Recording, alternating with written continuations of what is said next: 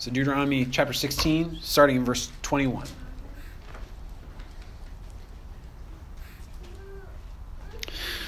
You shall not plant any tree as an Asherah beside the altar of the Lord your God that you shall make.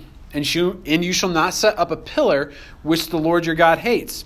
You shall not sacrifice to the Lord your God an ox or sheep in which is a blemish, any defect whatever, for that is an abomination to the Lord your God. If there is found among you within any of your towns that the Lord your God is giving you a man or woman who does what is evil in the sight of the Lord your God in transgressing his covenant, has gone and served other gods and worshipped them, or the sun or the moon or any of the hosts of heaven which I have forbidden, and it is told you and you hear of it, then you shall inquire diligently. And if it is true and certain that such an abomination has been done in Israel, then you shall bring out to your gates that man or woman who has done this evil thing, and you shall stone that man or woman to death with stones on the evidence of two or three witnesses, or sorry, on the evidence of two witnesses or of three witnesses, the one who is to die shall be put to death. A person shall not be put to death on the evidence of one witness. The hand of the witnesses shall be first against him to put him to death, and afterward the hand of all the people. So you shall purge the evil from your midst. If you can imagine with me for a moment uh, a home, and within that home, there's a dad. And let's say the dad, day by day, goes about grumbling about his employer. And day by day, the dad goes about grumbling about different officials in the government. Additionally, the mom goes about day by day grumbling about her husband. Day by day, she goes about grumbling about managing the household. And now imagine with me what is, what is going to happen when the time comes for the children to obey. What are they going to do? They are going to grumble. And why are they going to grumble? Because their parents have taught them to. Their parents have taught them subtly that God's design is not good by grumbling about it. Their grumbling has said that God's design is bad. That life is really about us, not about God. And when things don't go our way, we grumble about it. And the problem here is not just that grumbling can be bothersome. The problem with the grumbling is that it is a worship problem. You're not giving thanks to God. It's not about general thankfulness, it's about thankful worship. The main point we're going to be considering here is that worship problems, idolatry, lead to destruction. So, to get some context to where we are here uh, in Deuteronomy chapter 16, going into chapter 17, we are in a broader section of Deuteronomy that started in Deuteronomy 16, verse 18, that's going to go to the end of chapter 18. And this section is meant to be in parallel with the command from the Decalogue in Deuteronomy chapter 5 that reflects the command to honor your father and mother. So, this whole section is about how God has given us the, the spheres of authority that we have in the family and in the church and in the civil government. He's given us all these three spheres for similar purposes. They're not the same, but they have similar purposes. All of those spheres are meant to image God to those under the authority for their good and blessing. And by imaging that authority to those under the under the the the heads of those spheres, we are being trained to walk out our lives in every sphere in submission as part of our ongoing worship of submitting to God. Submitting to authority is part of how we submit to God, and so that submitting to authority is part of worship.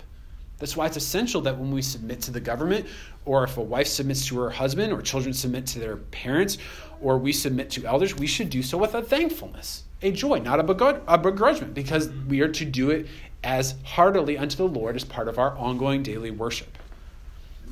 This helpfully informs how there are times we would resist an authority figure in one of these spheres, but the only time we would is if that authority that authority figure has stepped outside the bounds of what God has called them to be as a head over that sphere.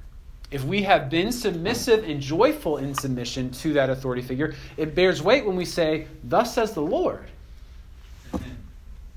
And so when we resist, it should not be for a selfish standing on our rights. It should be, again, part of worshiping the Lord our God.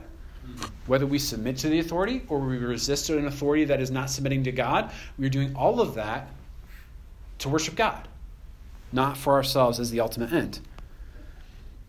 And we know, and we see throughout Scripture, that resisting authorities in a pursuit of obeying God rather than man oftentimes comes with a cost. Oftentimes, a very steep cost.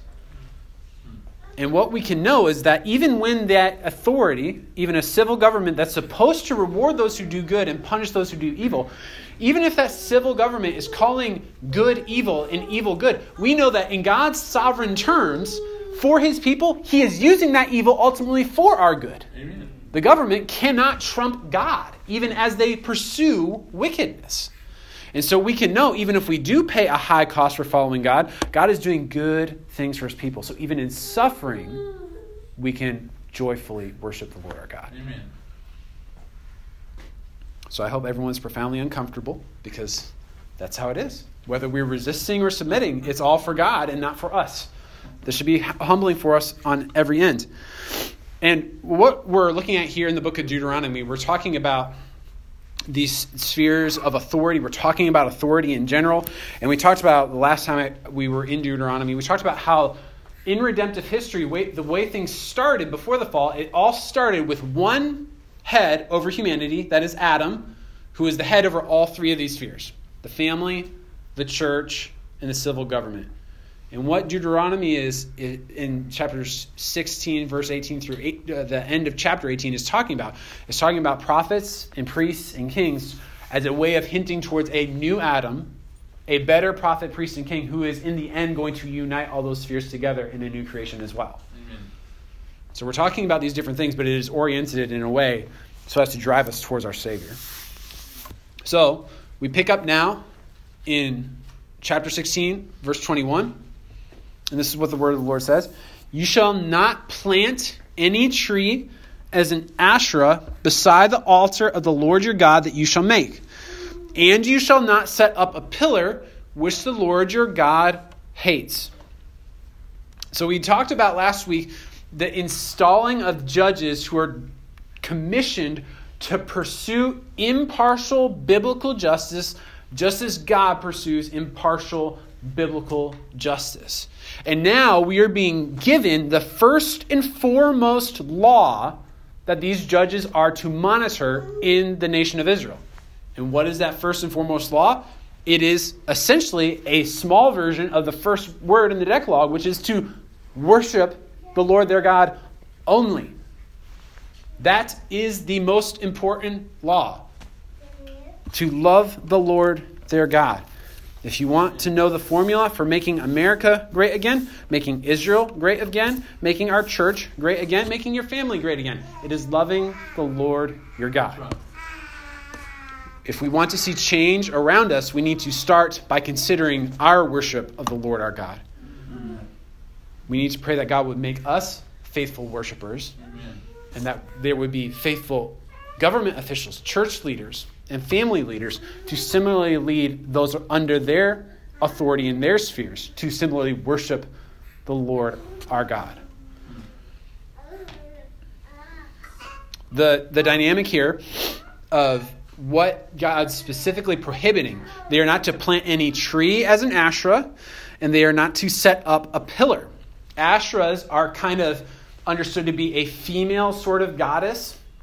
Pillars are meant to represent a masculine form of idol worship. And in this feminine and masculine joining together of idolatry, it is a manipulation of idols in the pursuit of conjuring life apart from God.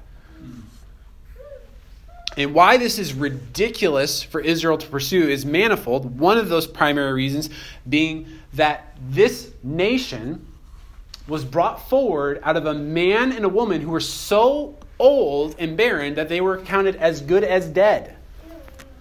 God made life that resulted in this nation essentially out of nothing, just as He created everything at the beginning out of nothing. For Israel to pursue idols in this way, and if you've been following the, the reading plan we have this year, you just saw this in Jeremiah 2 to pursue idolatry for the sake of life in this way is to ultimately, as God says in Jeremiah 2, to forsake the fountain of life for broken cisterns that can hold no water.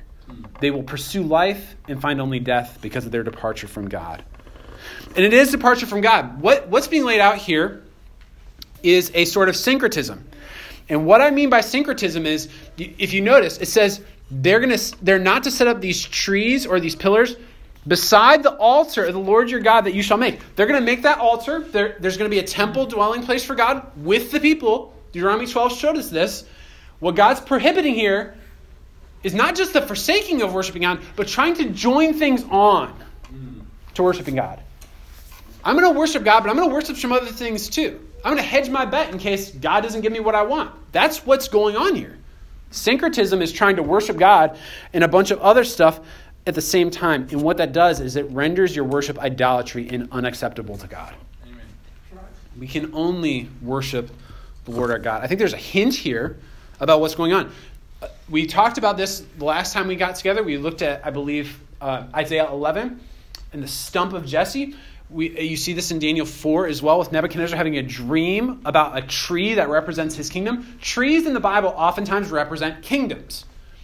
And God's prohibiting them raising up a tree in their pursuit of idol worship. So they're not to pursue any idol worship, and he's specifically saying, don't plant any tree. And what I think that is communicating is that they are not to be pursuing their own kingdom, it is God's kingdom. When you set up your tree of your idols, what you're showing is that you're not really serving God. You are trying to serve yourself mm. as king. Amen. There's one king, and we must serve in his kingdom. We must worship the Lord our God only. We must understand it is only from God that life and blessing comes. And as we worship God, and that knowing that He's the only one who gives life and blessing, we have to understand that He is the only one who gives ultimate life and blessing, the best blessing. He is not withholding from his people. He is giving them the best. And we must worship him accordingly.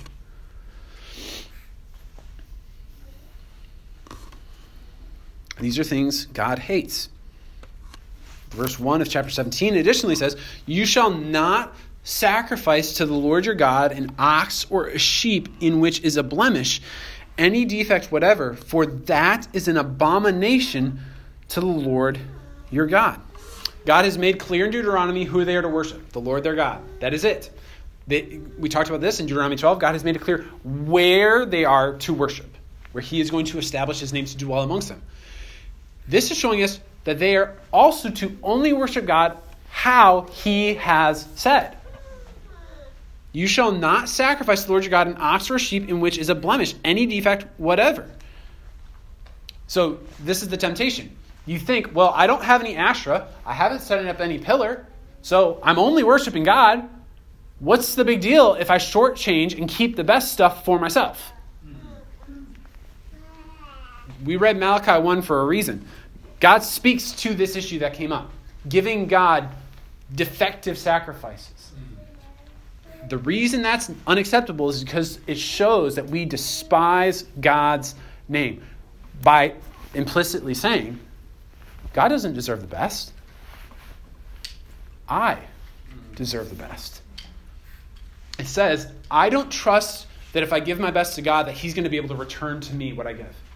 That's what it says as well. He neither deserves my best, nor is He sufficient to return my best. And what's being revealed in that shortchanging of worship of God is that we have a covetous heart which the Bible explicitly, you see this in Ephesians 5 and Colossians 3, that covetousness is explicitly condemned specifically as idolatry. Covetousness is idolatry. It's idolatry without a necessary constructed idol, no Asherah or pillar required. We need to trust that God not only can return and provide for us, but that He deserves our best, far above us deserving that best. And I, this is, I think, an important point for us to consider because I think this is a particular weak point for those of us who live in the United States. We, we have this attitude all too often that D.A. Carson outlines in his book, Basics for Believers. This is how we seek to interact with God. I would like to buy about $3 worth of gospel, please. Not too much, just enough to make me happy, but not so much that I get addicted. I don't want so much gospel that I learn to really hate covetousness and lust. I certainly don't want so much that I start to love my enemies, cherish self denial, and contemplate missionary service in some alien culture. I want ecstasy, not repentance. I want transcendence, not transformation. I would like about $3 worth of gospel, please. I think for too many of us, we think that we, because we don't have all the Asherah and pillars, we don't have all the idols of the culture, we think we're good enough spiritually. We start to really enjoy as well the materials we have, and then we become the rich young ruler. We won't actually follow Jesus and live in full submission to Him, in full sacrifice before Him. We seek to pursue God, but we also want to pursue money and serve it as well. And what that reveals is that we want the bread, but not the bread of life. We want the benefits of discipleship without paying the cost of discipleship. We want the benefits of the sacrifice of Christ on the cross without bearing our cross and living sacrificially for Him. In our profound and unfathomable pride, we seek to shortchange our Creator and Redeemer, the one who has given us everything we have. And instead of simply giving everything back, we approach Christianity in the terms of, I want everything I can get while giving as little as is allowed.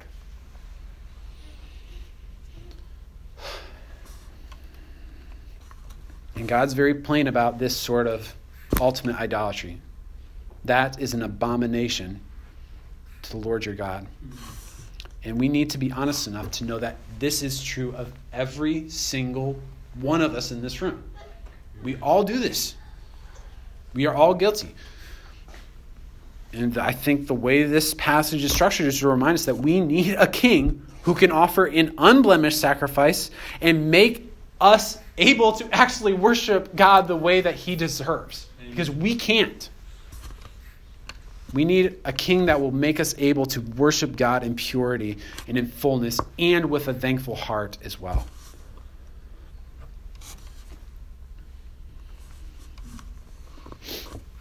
Verse 2 says, If there is found among you within any of your towns that the Lord your God is giving you, a man or woman who does what is evil in the sight of the Lord your God in transgressing his covenant, and has gone and served other gods and worshipped them, or the sun, or the moon, or any of the host of heaven, which I have forbidden. And let's pause here to consider some things. So, this, what we're seeing here is a callback to chapter 13, what they were to do when there's instances of idolatry. Now we're seeing from the judge's perspective how they're to carry out justice when these situations happen. And this is showing us what do they do when the first word is not being kept in Israel.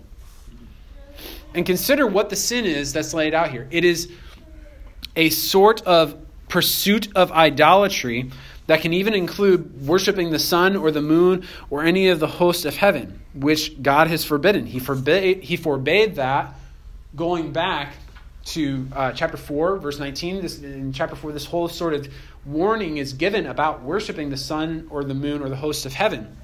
And what, what we need to observe about that is God made those things in the heavens for seasons, for marking time. And what we just saw with the calendar for the festivals is that it's to mark time for the regular worship of God. Mm.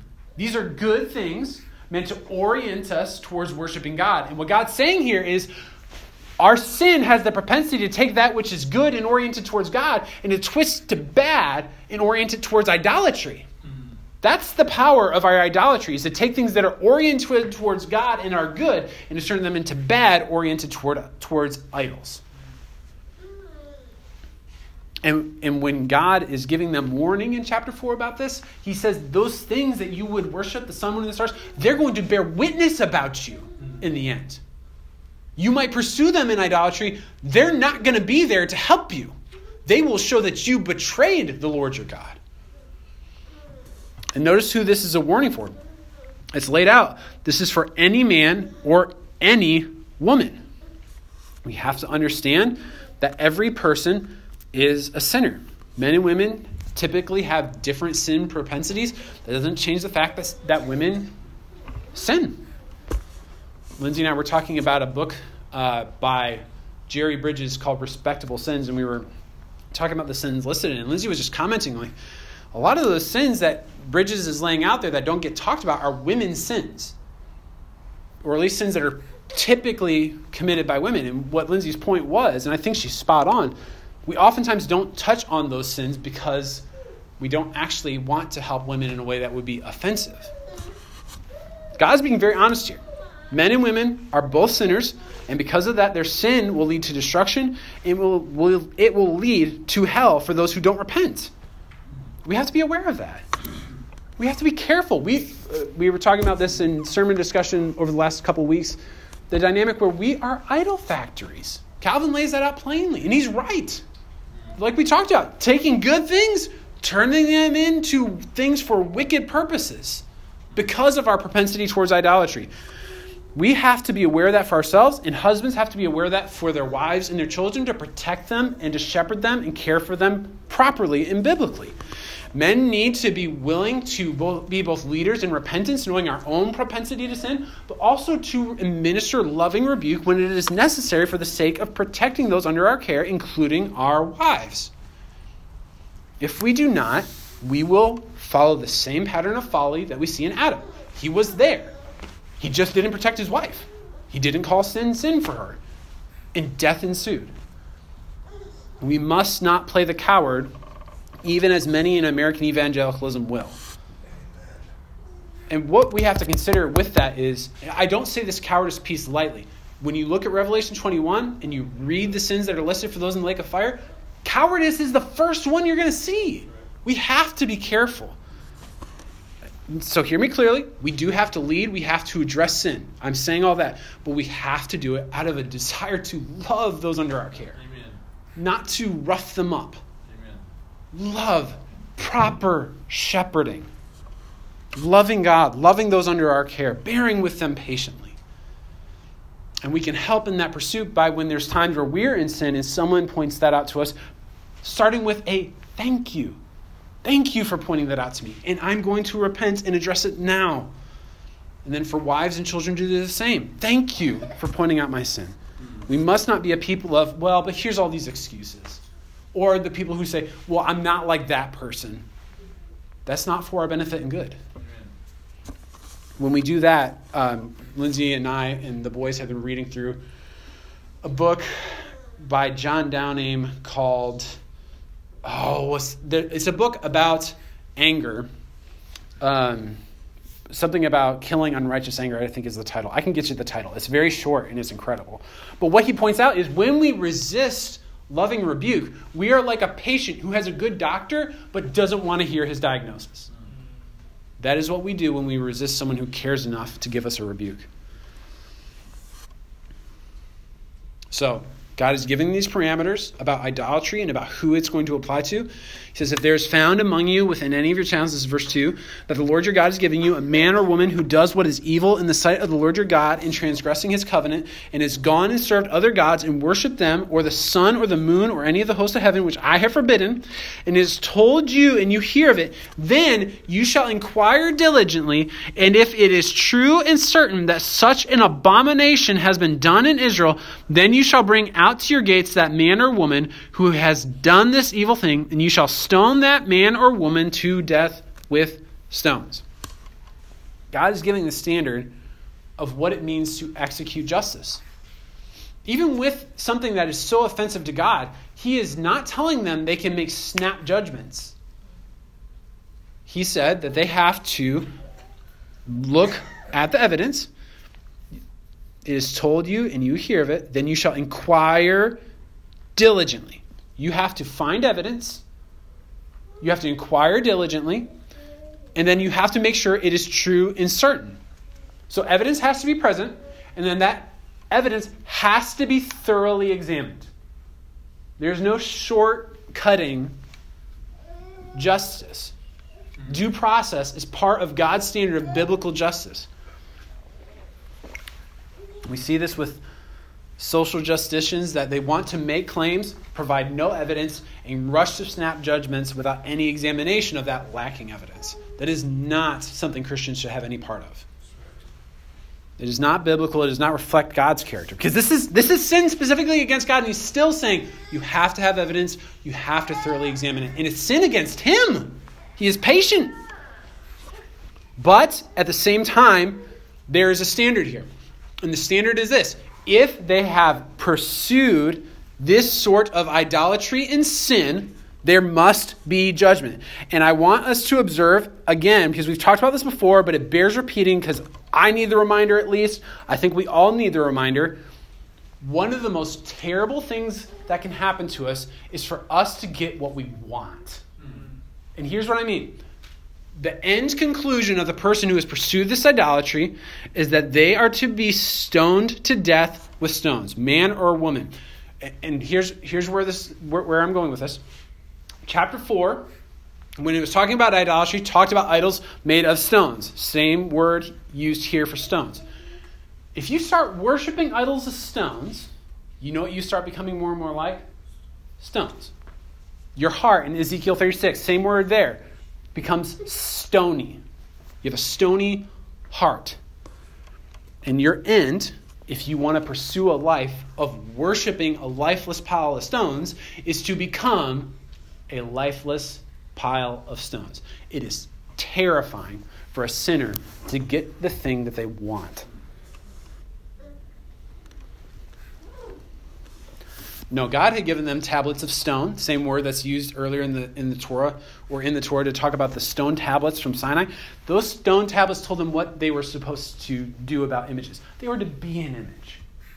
They were to be an image that reflects the, the love of God and the love of neighbor.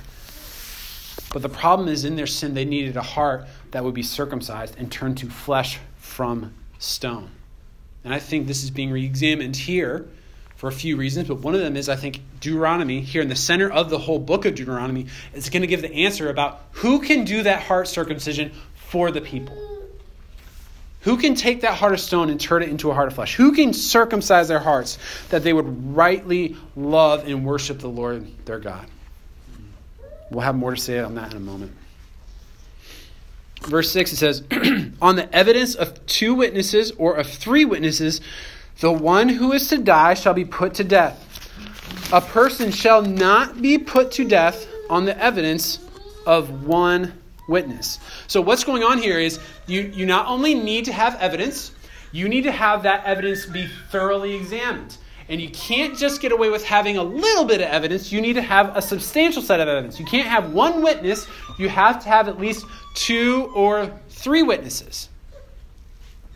And what can happen is through the examination process, if you're making a false claim on someone, if you're accusing them of, them of a crime that they're not guilty of, and it's revealed through the examination of, of the evidence, Deuteronomy 19 is going to go on to show us that whatever penalty you're pursuing on that person, that comes back on you. We'll talk about this more, but Proverbs 19 is very clear as well. False witnesses will not go unpunished. God is rigorous in his standard of justice. And this is very instructive for all three spheres. this, this applies for the family. When we are instructing our children, we should not accuse our children of outright lying or disobedience or disrespect if we don't actually have evidence to indicate that's the case. But at the same time, if we do, we need to act accordingly. Um, that's how churches are to operate. We'll talk about that in just a moment. This is how the government is supposed to operate examining evidence, making sure there's a, a thorough due process given when there's accusations made. Now, in our current context, because this is a little different, when we're looking at Israel here in Deuteronomy 17, Israel is a theocratic nation. At this point in redemptive history, under the Old Covenant, the church and the civil government are one. Israel is a nation, a holy nation, so they are both church and state together. With where we are in redemptive history, the, the task of wielding the sword and executing capital punishment on those who would shed another man's blood or commit a capital crime rests with the civil government. And because that is their job is to wield the sword, we have to understand the government is not given permission to govern worship and to tell people what they are to worship. I do not believe personally that we should be using the government as a means of telling people that they should worship Christ. I do not believe that's the government's job, but I do believe it is the church's job. And at the same time, we should not, as Christians, in the name of religious liberty, pursue helping other false religions establish their buildings or whatever. We should have no part in that at the same time. So, our job as the church is to proclaim the word. That is how, we see this in Revelation 12, we proclaim the word, we achieve victory through the word of our testimony and by not loving our lives even unto death. We will win. And if no matter what our millennial persuasion is, we should all agree Jesus is winning and Jesus will win. Amen. So we proclaim the word. And what we proclaim when we proclaim the word is who is offering right worship and who is not. That is the church's job. We might not wield the sword, but what we say is actually far more consequential in the end than what the government does with the sword. It, if you think about it, none, none of this is ideal, but if someone were to commit murder and they were to justly come under the sword for their punishment, they could legitimately repent and be saved mm-hmm. and spend eternity in heaven through the gospel of Jesus Christ. But someone who walks in sin unrepentantly and their church sends them out, that person is on their way to hell. The church is making a bigger proclamation. Person, someone can come under the sword from the government and still go to heaven. If you won't be in good standing with a church that faithfully proclaims the gospel, you're going to hell. And I don't say that lightly let's turn back over to Matthew 18. This is, this is in the text, this is in the Bible. I am not making this up.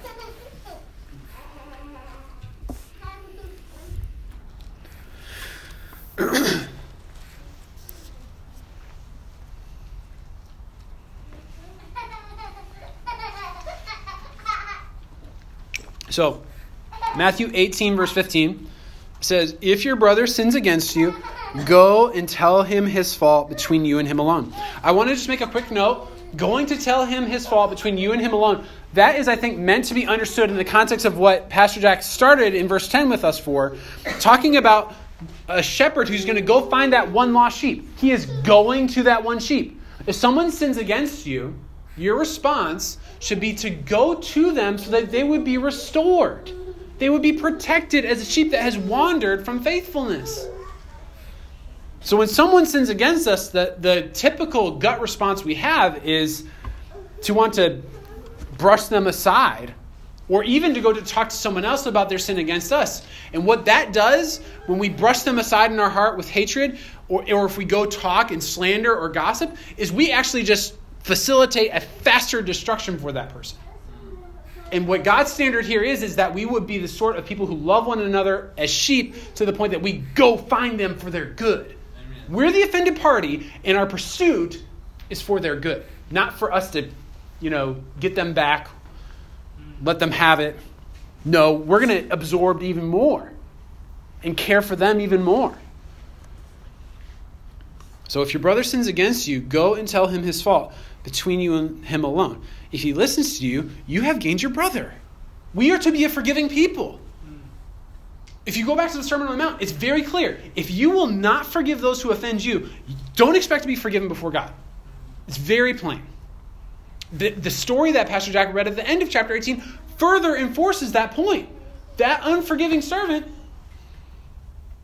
he's not going to really find forgiveness in the end, is he?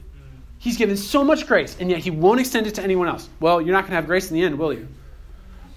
God's very plain about these things. We are to love one another enough to be offended and still seek the restoration and forgiveness of the one who has offended us. So, again, when we're talking about rebuke in the context of the local church, if it's rebuke to put someone in their place so I can look good, that has nothing to do with the gospel of Jesus Christ, and it is sin.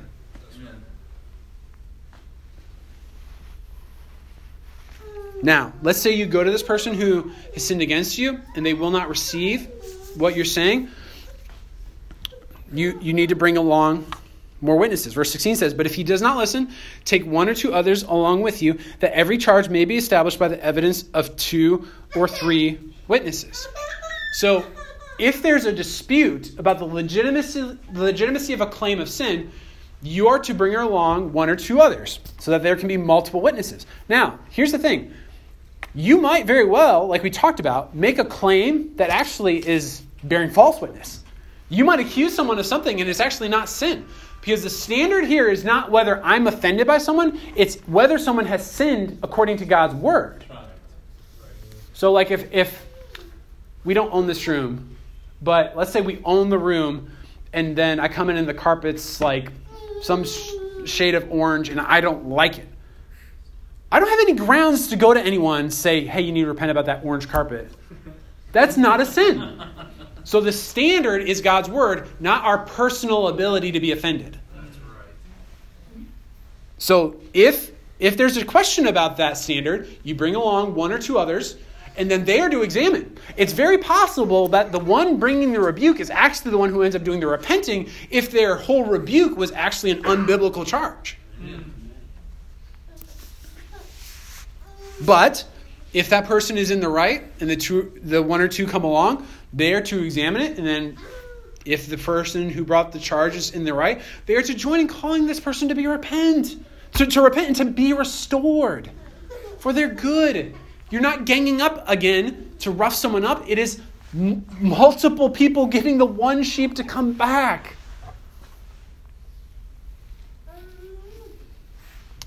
Now, in our sin, it's entirely possible that even with such a circumstance where there's multiple witnesses, we might not listen.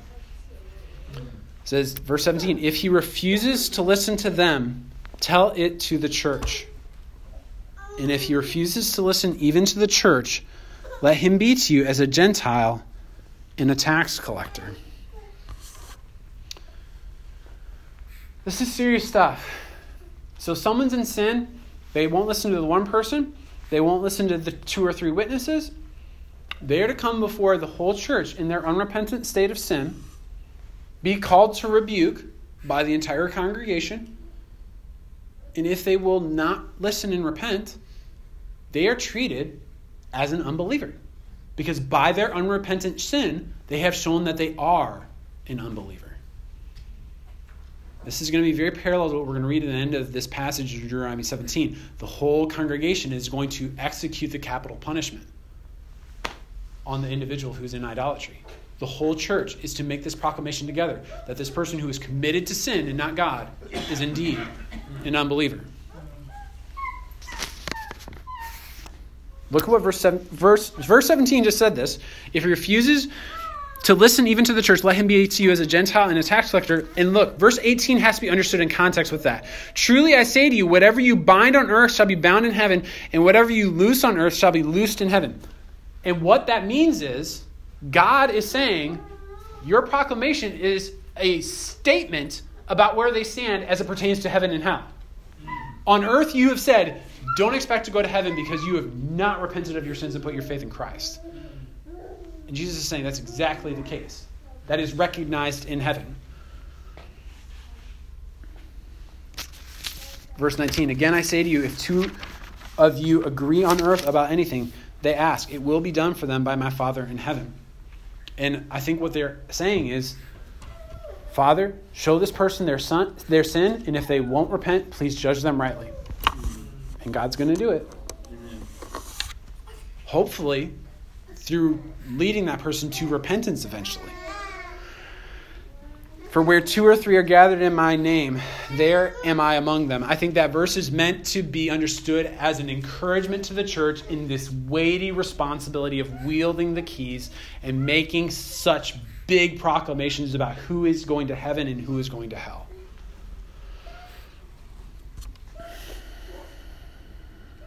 And again, we need to understand that we each have a propensity to pursue idolatry these abominations. We all can and do commit these abominations.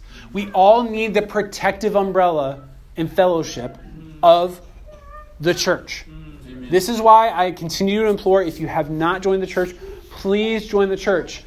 And it's not so Pastor Jeff and I can get something from you for something. It's nothing, none of that. I love you all and want you all to be as safe as possible. And in addition to your safety, consider that as you join the church in, in formal membership, you now add helping hands to protect the other members of this church. Mm. Because if we all have to, in the end, call someone to repent, it is a grace and blessing to have many voices joining together to say, Thus saith the Lord. There are times to leave a church but like we're seeing here with church discipline, you had best have a biblical standard with abundant evidence to show why you would be making such a decision. Because the point of the church is not self service. The point of the church is to glorify God and minister the gospel to others. So, how do we do this faithfully? I'm going to give a few little points of encouragement. If you go on in Matthew and in Matthew 22, there's two great commandments let us always be focused on loving the Lord our God and loving our neighbor as ourselves. That is the point. Again, the church is not for our self service. We should also take advantage of what we are called to do in the Lord's Prayer. We should be, per, be pursuing and practicing daily confession of sin. Daily confession of sin. Forgive us our debts. And what we want that to do is many things, but one of the things we want that daily confession to do is to cultivate a spirit in us that is more offended by our own sin than we are by the sins of others against us. Amen. That's another thing from John Downame's book on unrighteous anger. We oftentimes, when we sin, very quick.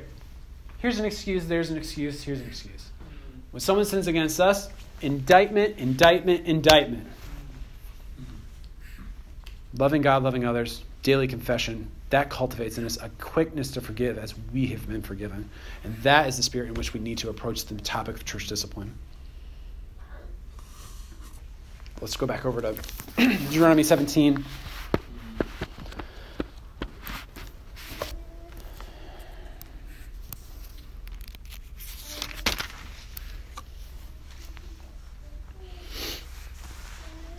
Lord willing, pursuing church discipline in this way is how we can purge the evil from our midst, to protect this body, and to make clear proclamations for those who would wander from the faith. God says in Deuteronomy 17, verse 7 The hand of the witnesses shall be first against him to put him to death, and afterward the hand of all the people. Now, when this is talking about this dynamic of making an exact an accusation of idolatry and then pursuing the capital punishment that is fitting for that idolatry, it's saying that the witnesses who said this person was indeed guilty, they don't get to run away to the back of the crowd. Blood's going to be shed because of what they claimed as a witness. And they will have to join in that bloodshed. If it's right, then they're simply obeying the Lord and worshiping him. But if they have borne false witness, they will now fulfill having guilty blood on their hands. Mm. Or innocent blood on their hands in these terms, because the party that they are seeking to kill is innocent. They stand guilty with innocent blood on their hands. This passage is giving us much instruction about what we should be worried about most. And when I when I pray for you all, the, the things on the list are just tremendous, legitimate concerns. All of them. Tremendous trials. But what God is showing the people here in Deuteronomy 17 is that the danger that is posed to them as they enter the land is not the power of the Canaanites, it is the power of their own personal sin. The greatest danger to us as individuals, the greatest danger to us as a church lies right here with ourselves in our own propensity to sin. You've seen the terms. These are things that God hates. These are abominations. God is using the strongest possible terms to discuss sin and idolatry. and if it's left up to us to offer the pure, righteous worship that God deserves, we will never offer it. Amen. It will always be impure. It will always be corrupted. Even the dynamic of offering, we were, Pastor Jack was pointing this out. If the standard was simply to find an animal that was perfect, can you go really find an animal that has no blemish at all and is truly perfect? Mm. I, I don't like that task. We can't. But again, this passage is structured and placed where it is in Deuteronomy 17 and 18 to remind us that God has provided a prophet, priest, and king, a new prophet like Moses, to give such a sacrifice. Stephen Dempster shows that the Old Testament is actually structured in this direction as well, talking about the book of Kings. In the book of Kings, there's a king that's foretold in 1 Kings 13 that's going to come and destroy idols and lead in right worship. And his name's going to be Josiah. I like that name for some reason. When you go into 2 Kings uh, and you start looking at Josiah, he's described in Deuteronomy 6 terms a heart, a soul, a might that is loving the Lord his God. And then what, what he does, he fulfills that prophecy, and what he's doing is just like Moses took that calf in Exodus 32 and pulverized it into powder and dust. That word for, for dust or powder, that's not used very often in the Old Testament. It's used twice in one chapter to describe what Josiah is doing with idols that had been raised in Israel, turning them into dust. What we're seeing with Josiah is an imperfect type and shadow of what we need. We need a king to come from David's line to pulverize our idols and lead us in biblical worship of the Lord our God. Amen. And indeed, when Christ comes in John 8, he comes showing that he is that light of the world. He's bearing witness to himself, and the Father's bearing witness to him. He has the witnesses, but the witnesses are ignored, and he is sent to his death. But that death is that unblemished sacrifice. Hebrews 9 says, For the blood of goats and bulls and the sprinkling of defiled persons with the ashes of heifer sanctify for the purification of the flesh, how much more will the blood of Christ, who through the eternal Spirit offered himself without blemish to God, purify our conscience from dead works to serve the living God? He has offered that sacrifice in such a way that we are able, through Him, the ultimate purifier, to serve the living God. He has made us those who were guilty but are now a kingdom of priests. And through Him, we offer right praise because He takes that which we leave, even now, tainted by our fallen flesh, He makes it pure and acceptable to God. And we can offer praise to our God. We can offer thanks to our God. And we can offer thanks to our God knowing that He, through Christ, is purging the evil from our midst. And He's going to bring about a new creation where righteousness dwells, fully purged from evil. And what this text, I think, is beckoning us to now is to be humble before God, to draw near to Him through faith in Christ, and to praise our King who makes us holy and makes our worship acceptable to God in spirit and in truth. So let's pray together. Father, I'm thankful for your grace to send your Son. To, to consider the, the standard here, the capital punishment we deserved for our idolatry, but to know that that was paid in full by the death of your Son. When we stand in his resurrected life, in that newness of life that you've given us through regeneration by the Spirit, I am profoundly thankful for how you have given grace to your people. So help us to abound in worship and in love for you. That we would live holy, sacrificial lives to please you in all things. In Christ's name, amen.